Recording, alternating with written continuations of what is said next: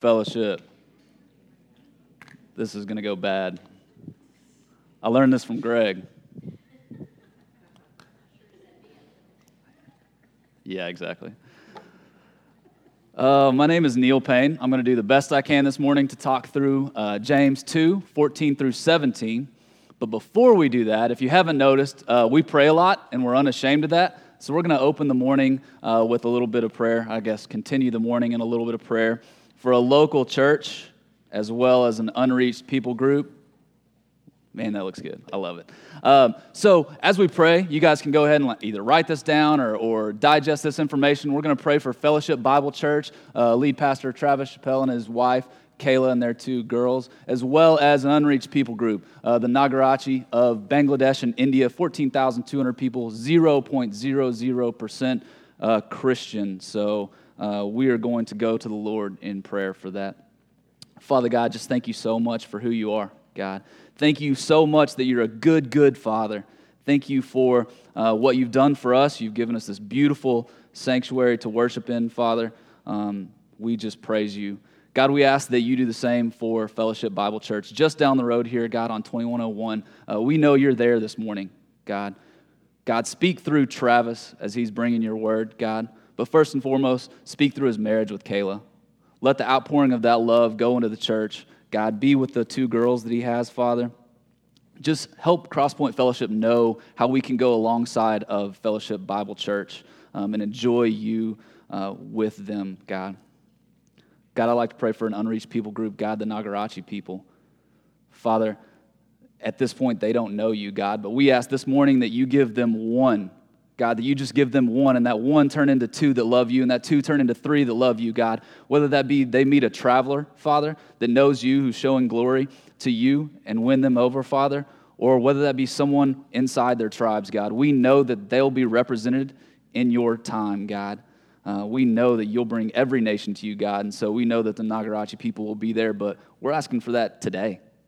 God, we're asking today. God, raise up somebody to either go there from this body maybe from Fellowship Bible Church, maybe from somewhere else in Greenville, or maybe from another church in China, God, but just send somebody to the Nagarachi um, nation, Father. God, we pray for VBS.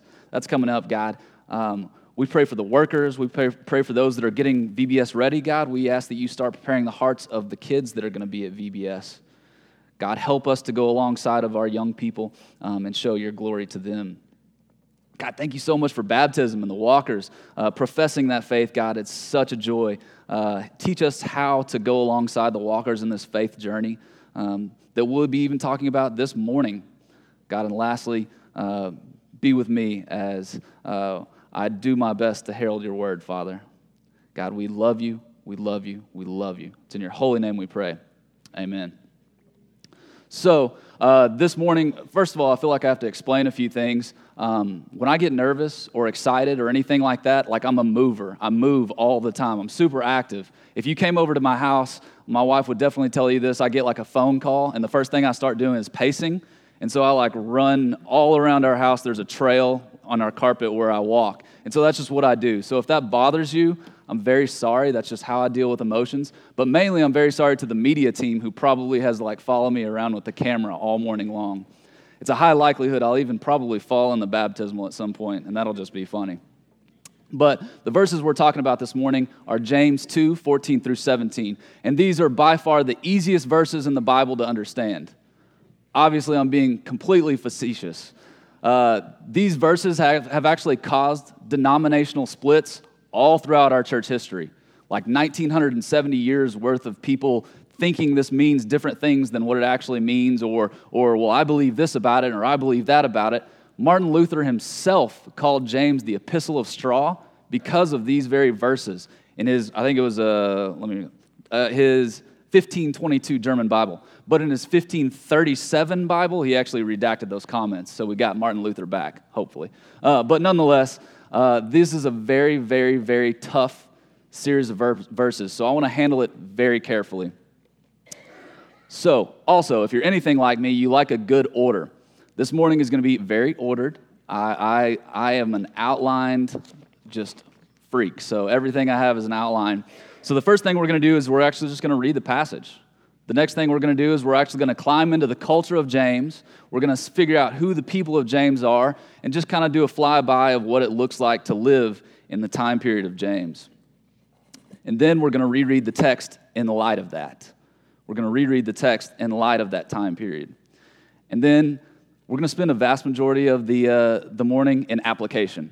So there's two ways to go about these verses. We could have talked about it in like, a, like an apologistic manner, like uh, I, we all could have become the best apologist on the planet at these verses. You could prove that these verses, what they mean and what they know, or we could take it very applicable. And James is a very applicable and practical book, so I figured, ah, let's just follow James. Might as well. And then the last thing that we'll do is have the supper. So if you're a very tidy person or you take notes, that's what I would go with. So if you're able, please stand for the reading of God's word We'll be in James 2 14 through 17. If any, ooh, sorry. Let's start over. 14. What good is it, my brothers, if someone says he has faith but does not have works? Can that faith save him? If a brother or sister is poorly clothed and lacking in daily food, and one of you says to them, Go in peace, be warmed and filled, without giving them the things needed for the body, what good is that? so also faith by itself, if it does not have works, is dead. This is the word of the Lord. You may be seated. All right. Here's where we crawl back in time a little bit. And Jason and Morris did this quite well, so I'm not going to go in depth or anything like that. I'm just going to kind of uh, fly by it so we can crawl into the story of James. And the way I'm going to do that is a timeline. Yes, I am a history nerd, so I talk in timelines. I hope that's okay. There's a lot. If you can't even read the words up there, that's totally fine. We're going to talk about them. But I have a laser pointer, so it's going to be exciting. I put Jesus' birth up there. That's very important. I put Jesus' death and resurrection. Also, extremely important. So I do have to preface this that obviously these dates are somewhat uh, debated, but for the most part, this is the normalized dates that historians think. Other importance Stephen was martyred, 34 AD. Very important. First deacon, he was martyred. James was written in about mid 40s, we'll call it 45 AD. So the book of James was written in 45 AD. 57, Paul meets up with James in Jerusalem. That's very important because James and Peter were actually the leadership of the Jerusalem church. So Paul made an appearance. Uh, we see that in Acts 15. Then, 62 AD, not too not too long after that, James was martyred. The very person that wrote this book was martyred. So there's martyr number two. Uh, just after that, Peter and Paul, martyred, 64 to 68 AD. It's not a good time to be a Christian, right? Uh, and then, just to make this very, very real, to make sure that you know that this is a real book authored by a real person, inspired by the Holy Spirit, written to very, very real people, I like to put normal things in history that you might know. So, 70 AD, the Colosseum was started. It was started by Vespasian, it was finished in 80 AD by Titus. Many of you here today who have ever been to Rome have even seen the Colosseum. It's there, it's real. The Colosseum was there. We know what happened at the Colosseum, right? We all saw the movie Gladiator. Russell Crowe fought in the Colosseum. I'm pretty sure. I'm almost positive of it. But what also happened in the Colosseum was Christians were actually martyred there. They were persecuted there. They would be put in the arena with other types of lions or tigers or to fight other Christians or to fight Roman soldiers. And so it was not a great time to be a Christian when it comes to persecution. The last thing that I put on there was John dies on the island of Patmos. Now, John, that wrote John, actually was the only one of the apostles that didn't get martyred I mean, he was exiled on an island, but at least he made it out. Everybody else kind of got martyred. So, again, a tough time. You might have heard of a guy named Nero. I put the, uh, I put the rulers, I'm not sure if you guys can see it, but I put the rulers of the time. Nero was actually like the number one persecutor of Christians. He was not a good guy to run into with in a dark alley.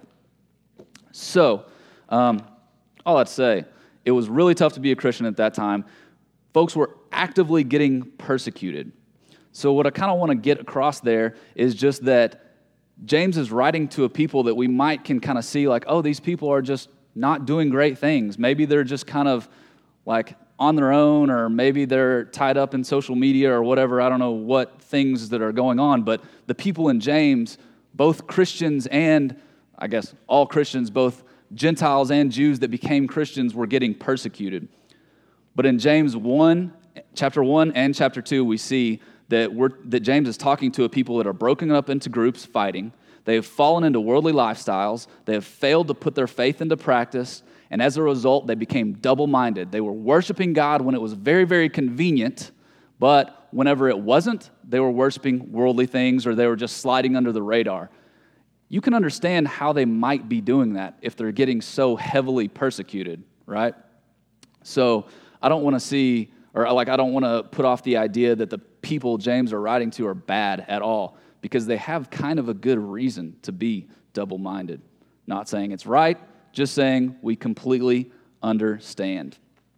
So, the next thing that I kind of wanted to t- talk about at James, specifically these verses right here. It's called Hellenistic rhetoric, is the style that this verse is written, written in. And if you hear the word Hellenistic, don't freak out about that. Helena is just a Greek word that means Greek. So we're talking about basically a Greek style, a Greek writing style. And it's, you see this, Paul uses this all the time, James uses it a couple times. It's this dialogue between, uh, like maybe a conversation between the, between the author and to someone fake.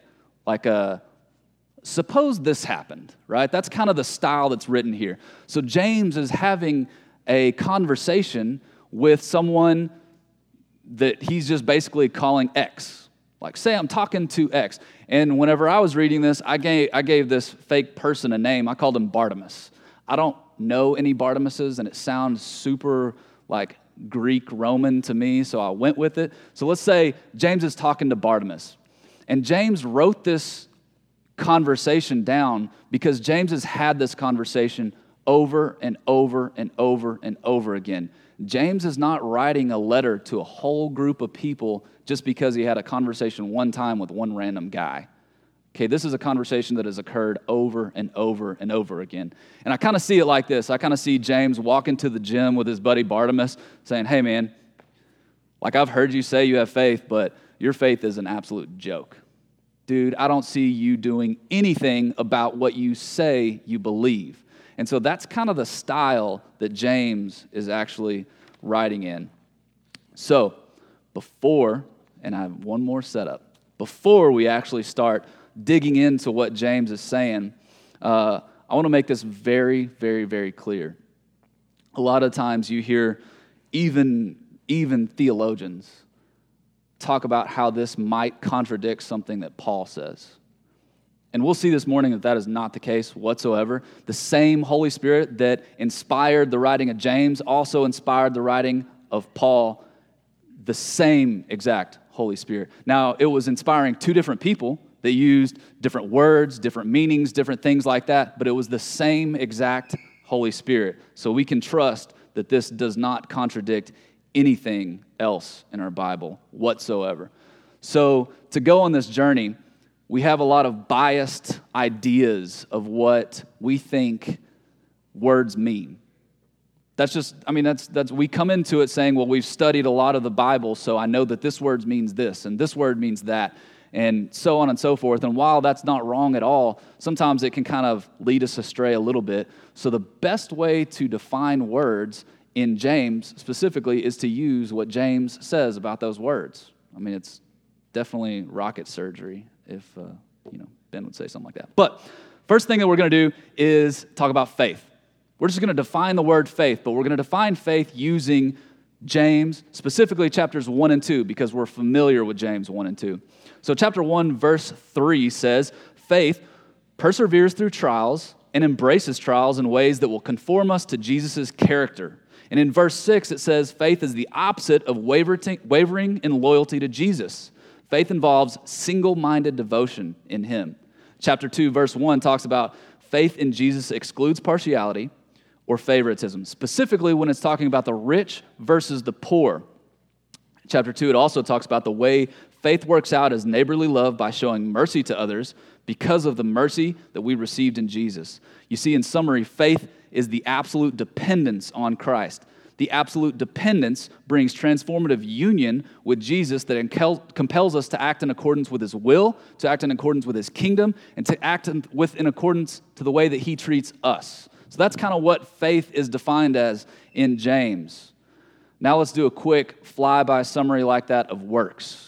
What does works mean in James? And what you'll see, and this is on purpose, is the two look a little bit alike. So in James 2 1 through 13, that we discussed last week, it says, Works shows no partiality. No, no other word, words pay attention to, sorry. In other words, pay attention to the needy. That's what it's saying. It shows no partiality, so pay attention to the needy. Serve the needy just as you would the rich. It says to love your neighbor. It says meet the needs of your brothers and sisters, and it says to show mercy. You see, James 1:22 says, Don't just be hearers of the word, be doers of the word. And in verse 26, or excuse me, 25, it says, Doers act, and because of that, they will be blessed. So, in other words, in this instance, in, in this context of James, faith looks a whole lot like a journey. It looks a whole lot like a process. It doesn't look a lot like a single point, it looks like a journey. So, with that being said, let's go ahead and chew through James. Um, we'll, go, we'll go a verse or two at a time, and I'll just stop and kind of expose it a little bit, and then we'll keep going. So, James 2 uh, 14 says, What good is it, my brothers, if someone says he has faith but does not have works? Can that faith save him? So, something to just quickly point out here is that there's a possession of faith, and then there's a possession of a fake faith. There's a possession of a claim to faith. So, in other words, you've got James who's saying, hey, there's, a, there's faith. And then you got Bartimaeus' faith who's like, this is phony. This, this is a claim, but it doesn't actually do anything. In James's mind, a faith in Christ Jesus without works doesn't even exist. It doesn't even exist. It lacks the obedience enabling power of a spiritual union with Jesus. That's what James is calling, basically calling Bartimaeus out here. So, verse 15 and 16, let's dig into that. If a brother or sister is poorly clothed and lacking in daily food, and one of you says to them, Go in peace, be warmed and be filled, without giving them the things needed for the body, what good is that? Note here, go in peace that's like this pious well wish. Pious meaning just religious. That's this like, ah, uh, I'll pray for you. But I'm not going to do anything about it. I'm not going to meet your needs, even though I have the means to do as such. I'm not going to do anything about it. Living in Greenville, Texas, we certainly understand the I'll pray for you response, right? But Jason said something last week that really, uh, really caught me off guard. He said that about 10% of the people in this time uh, in this time frame, in the time frame of James, was that they were in desperate need of their material needs being met. Matter of fact, 10% of people were likely going to die because of starvation, exposure, whatever, anything like that. So, what James is saying here is you basically have the means to meet somebody's needs, and you don't, you're signing their death certificate.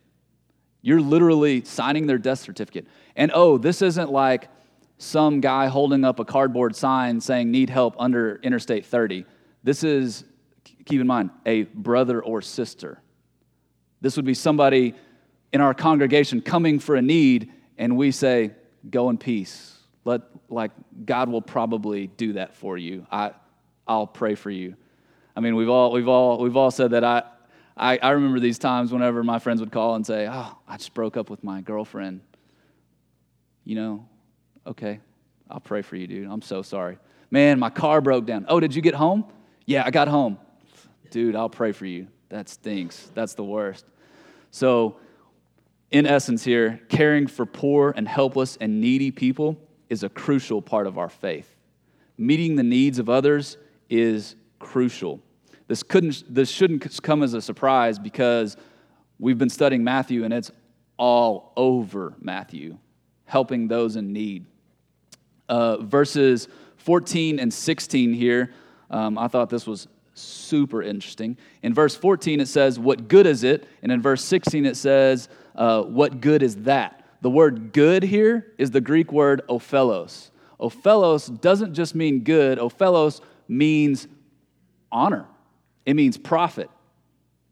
Really, it means honor. Remember what Jason was talking about last week?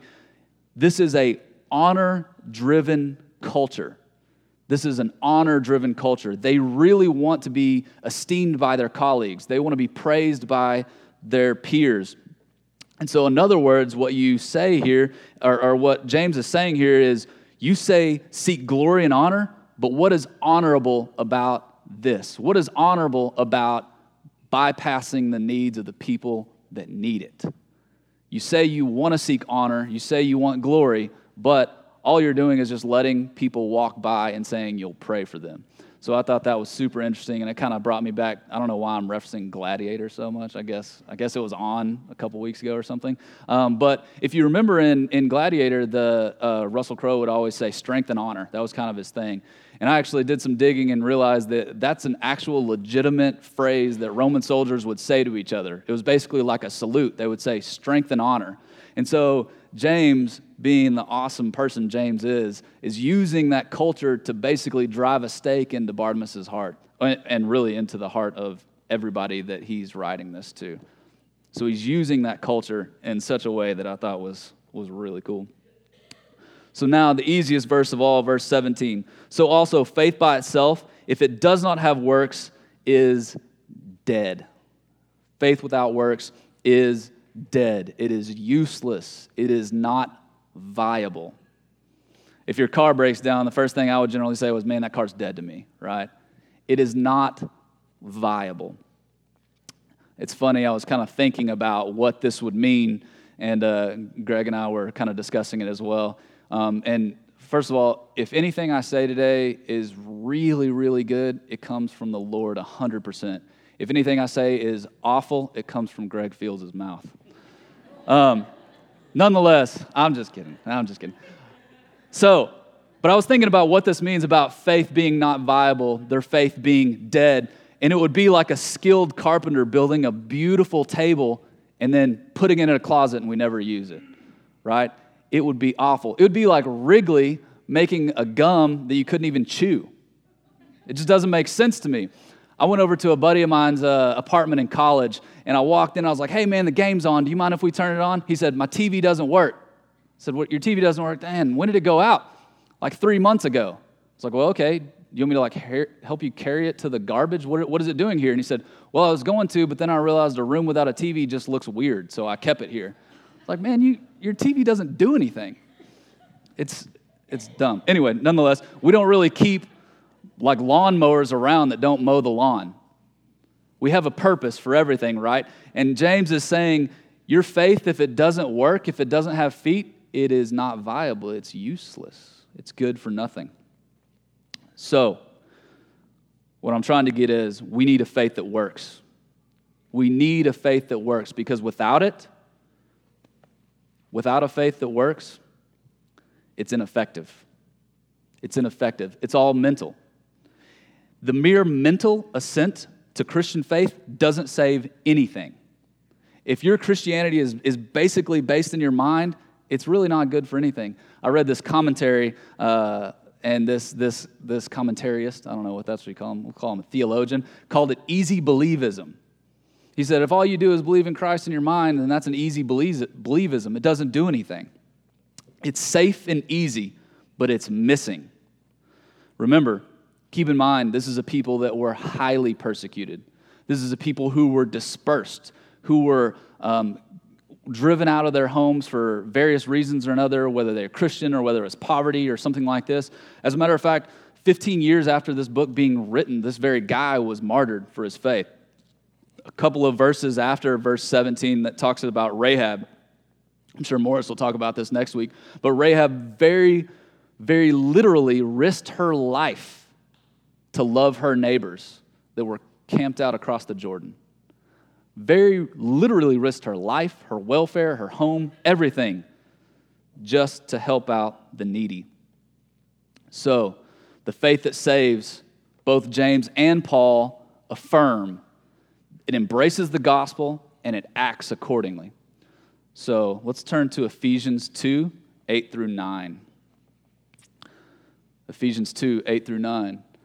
So this is, uh, this is the very, very verses that people use that say Paul contradicts James and so forth. They use these verses, and, and actually, this is probably one of the most memorized segment of verses ever. So I'm going to go ahead and read it for us. Ephesians 2 8 through 9. For by grace you have been saved through faith, and this is not of your own doing, it is the gift of God, not a result of works, so that no one may boast. Right? You've got this, hey, faith is the grace. And then you've got, but your faith should works, or your faith should work. Well, let's go ahead and read verse 10 real quick. For we are his workmanship, created in Christ Jesus for good works, which God prepared beforehand so that you should walk it out. You see, Ephesians 2, even, and I encourage you, go back and read Ephesians 2, 1 through 10. It is one of the most tidy pictures of the gospel ever. It is so tidy. It talks about us being dead in our trespasses. It talks about us being very children of wrath, how we were horrible. We couldn't please God whatsoever. And then the two best words in the Bible, but God, but God showed his love, gave us grace, justified us, saved us with his grace. And why did he save us? So that we could walk it out, that he prepared, walk out the works that he prepared for us beforehand. See, James itself, James is not concerned with someone getting right with God. James is saying that, that Bartimaeus, that he's arguing with, didn't do enough to get there. He's not saying that at all. He is saying that a person hasn't even been saved because their faith is phony. The lack of works proves something about the very nature of their faith. It's not the other way around.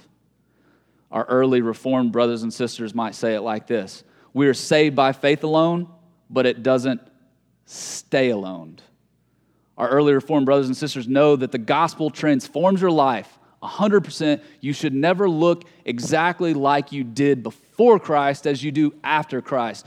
There's nothing special about magic water, but when you come out of it, you are transformed. When you have that transformed heart, you can't be the same. You can't. And James is saying if you are the same, you might want to think about it. You might want to check yourself just a little bit. See, James isn't in this theological debate about works versus faith. We can't take that out of context at all. James is very practical, he is very realistic, he's very utilitarian, and I, I like that about James. But faith is always in Christ. Your trust is never in your works. You will come up empty every single time if you're trying to work to get there. Ask the Pharisees, ask the Sadducees. Every single time you'll be empty. So I mentioned application, and we're going to spend a little bit of time in application. Uh, it is going to be the cheesiest application on planet Earth. I can promise you that. There, we've all heard some really cheesy application points. This is by far the cheesiest, and it's going to be so good.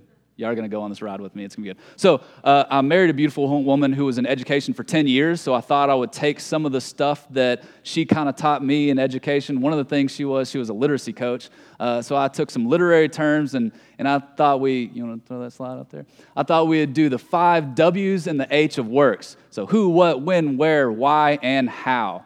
I told you it was cheesy. Just go along the ride with me. It's going to be a good time. And if you take notes, this is good. I put the notes up there so you can either disregard them or take a picture of them or whatever. But who do we work for? That's the first one. Who do we work for? This is a lob, right? This is completely obvious. It's Jesus, 100%. And, you know, I, I thought, man, that's so cheesy. I shouldn't say that. But, but sometimes cheesy is like the truth. We work for Jesus. Chapter 2, verse 1 of James says, As you hold faith in the Lord Jesus, the Lord of glory. See, James is saying your faith is dead because you're not working. James is saying you don't have a boss. James is saying you don't even have a savior. Who are you working for? James is saying you should be working for Jesus. Matter of fact, both James and Paul and most of the letters written, they start off the letter. If you read, you know, James, flip back to James chapter 1, James, a servant of God, of the Lord Jesus. He's specifically saying, That's who I work for. I'm a servant of the Lord Jesus. So, number one, who do you work for? Jesus. Number two, what is works doing? Well, God's not just going to throw something in your way that doesn't have a purpose or a plan. So, what is works doing? Doing good works matures your faith. Doing good works matures your faith. You see, a lot of times we think of, like, we go back to the garden and we say, oh man, we just got to work the ground, we got to suffer, we got to long endure until we die. That's just the nature. Dadgummit, Adam and Eve, they did it for us. Well, you're not wrong in saying that, but you're also not right. Doing works, suffering does something for you. James says it, it creates steadfastness, it matures your faith. If you want to if you want to be healthy and you want to go work out or something like that, you have to stress your muscles. You got to work. So doing good works matures our faith. I told you it was cheesy, but I got the cheesy line in here. I said, let's break out the overalls and get to work, right? I told you it was cheesy. I should have thrown that line out. so we got the, the who, Jesus, obviously. What does it do? Uh, doing good works matures your faith. When? When do we work? Again, another lob. We work now. Pray that we would be ready when the needs arise. Uh, Will Smith always said, and I love this verse Will Smith always said, if you stay ready, you ain't got to get ready. We should pray that we are ready when the need arises. This morning we prayed for VBS. We prayed for VBS. So let's be a people who pray so much in what we believe that the prayer that we just spoke to the one true God who has all the power in the universe to do what we ask, let's believe this so much that we are at God's disposal to be the means that that prayer is answered. That's what work is, to be the means of the prayers that we just prayed. That's what work is. So, where? Where do we do these good works? We're not in Greenville, Texas by sheer happenstance. We're here by divine design I don't know the most urgent spiritual need. I don't know the most urgent physical need. I might not know where the poor, the oppressed, and the orphan, the enslaved, and ultimately the lost are right now, but God does. God absolutely knows where those people are. Also, kind of reframe your mind that God loves those people so much that He put us in proximity to them. He put us here for a reason to meet the needs of those people, both physically and spiritually. And if you don't know where, where those needs are, ask Adam Bean with Fish Ministries. Ton of needy people there. Um, ask Theresa Sadler with Rafa. Ton of needy people there. Um, ask Julie Prettyman with Poema. Ton of needy people around Greenville, Texas. Maybe this, maybe this burden or this, this need for good works calls you overseas. I know a lot of our young people have gone uh, on mission overseas. That's incredible. Go. We weren't called for an easy life whatsoever. So maybe, maybe you physically can't go overseas, or, or maybe uh, your circumstances keep you here but calls your heart overseas. Maybe you start raising money to send that to overseas missions. Maybe you become a fervent prayer warrior such that, that you just pray and pray and pray for people like the Nagarachi people or for whatever people are burdened. Um, I didn't mention this, but uh, Morris mentioned this uh, at, at, first. Uh, James was known as James the Just. He was the half brother of Jesus. He also had another name uh, that people called him by called Camel Knees. Camel Knees. I told you I was a mover. Uh, he, he said Camel Knees was his nickname. Um, the reason being was because he interceded so much for people that his knees started looking like knees of camels. So maybe if you pray so much for people overseas, we might start calling you camel knees. I hope not. That'd be weird. But so why? Why do we work? We work because of the who. We work because of the who. Don't meet people's needs to win favor with God. Don't meet people's needs to escape judgment. Don't meet people's needs to, in order to be saved. If that's why, it won't last. It won't last. Our works never save us. It is by grace alone that we are saved through faith. It is only through Jesus that we are saved. He came to our aid when we had no hope. Romans 5 8. God demonstrates his love for us. Then while we were sinners, Christ died for us. He came to our aid when we were a needy bunch. So meet the needs because of the favor God has shown in you in Jesus. It is not a faith plus works relationship. It is a works because of everything that Jesus has done for us relationship. We minister to those in need because he ministered to us in our great need. We love because he first loved. The need for Jesus does not overshadow works, it fuels it. The need for Jesus doesn't get overshadowed by your works, it fuels it. So, number six, how? We're almost there, I promise. How? How do we do these good works? Well, first and foremost, don't get overwhelmed. Don't get overwhelmed. If you are burdened for, for doing good works and you have not a penny to your name, if you have zero resources whatsoever, I would encourage you with this God is the resource. God is the very resource. Let's go to like the most famous love thy neighbor uh, passage of all, Matthew 7 12. Matthew 7 12. Everybody knows it. Uh, you have it memorized probably. Matthew 7 12 says this So whatever you wish that others would do to you, do also for them. For this is the law and uh, this is the law and the prophets. So it's it's the golden rule. Ever, I mean, I I grew up do unto others as you would have do unto them. Everybody knows the golden rule. I love the ESV Bible, but it puts like a, a title above that. And so sometimes we forget that that title uh, actually wasn't there in the original um, passage. We also forget to read so in this. So, whatever you wish. So is a conjunctive adverb. So is just like therefore. And when there's a therefore, you figure out what the therefore is there for. You point back to something, is what the word so does. So, so points back to verses 7 through 11 of this. It says, ask, what, ask and it will be given. Seek and you will find. Knock and it will be open for you. For everyone who asks receives, and the one who seeks finds, and the one who knocks it will be opened. Or, whichever, or which one of you, if his son asks for him for some bread, will give him a stone? Or if he asks for a fish, will give him a serpent? If you then, who are evil, know how to give good gifts to your children, how much more will your Father who is in heaven give good things to those who ask? So, whatever you wish others would do to you, do also for them. This is the law and the prophets. You see, verses 7 through 11 fuels verse 12. If you don't have any resources whatsoever, ask God. He is the resource. Almost there. If, also, if you're burdened and don't know how to do good works, remember what you're a part of. Look to the left, look to the right. We're part of the church. We are a part of the church. You see, James and really the rest of the Bible doesn't call everyone to do everything. It's not a part, it's not like that at all. It doesn't call everyone to do everything. It calls you to depend on your brothers and sisters. If your gift is prayer, pray like nobody's business. If your gift is working at L3 Harris, then work for the Lord. The, lift the list goes on. If your gift is teaching, teach. God calls you to be faithful to your post, not necessarily do everything.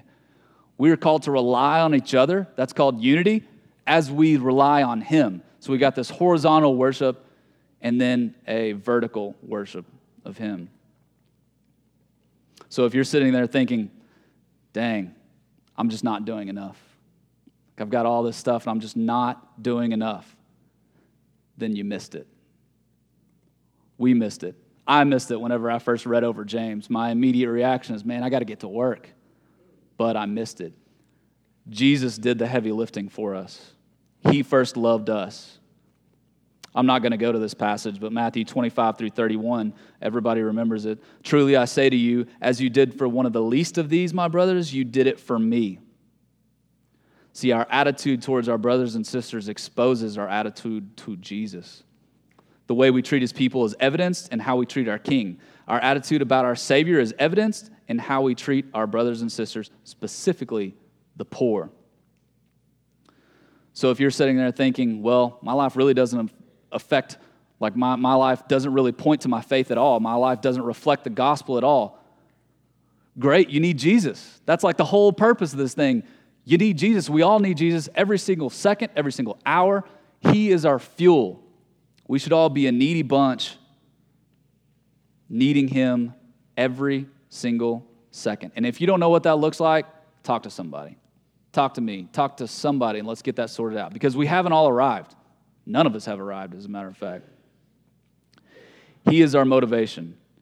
We do it for Him, not, because, not to become fireproof or to become saved or to climb some spiritual ladder or anything like that.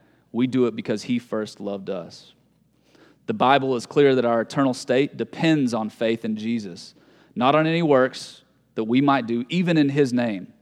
However, the Bible is also clear that those who have true faith in Jesus will show it with their works, particularly on behalf of those in need. So it's time to stop talking about ministry and time to start doing ministry. I have this, this quote uh, that David Platt, I, I read, uh, I read this out of a David Platt book, and it wrecked me. So I thought we'd put it up on the screen here. I'll read it a couple times. For Jesus' sake, let gospel reality in your head fuel gospel fervency in your heart that leads to gospel urgency in your life. For Jesus' sake, let gospel reality in your head fuel gospel fervency in your heart that leads to gospel urgency in your life. Let's pray. Father God, just thank you so much for being beautiful, God. Thank you for um, just making us such a needy group, God. I pray that we um, that we long that we long to do uh, what you have prepared for us beforehand. God, I pray that we, um, God, we just beg for your resources, God, and that we use your resources well. God, we love you. We love you. We love you. It's in your holy, heavenly name. Amen. So the band came up here. We're going to go ahead and. Uh,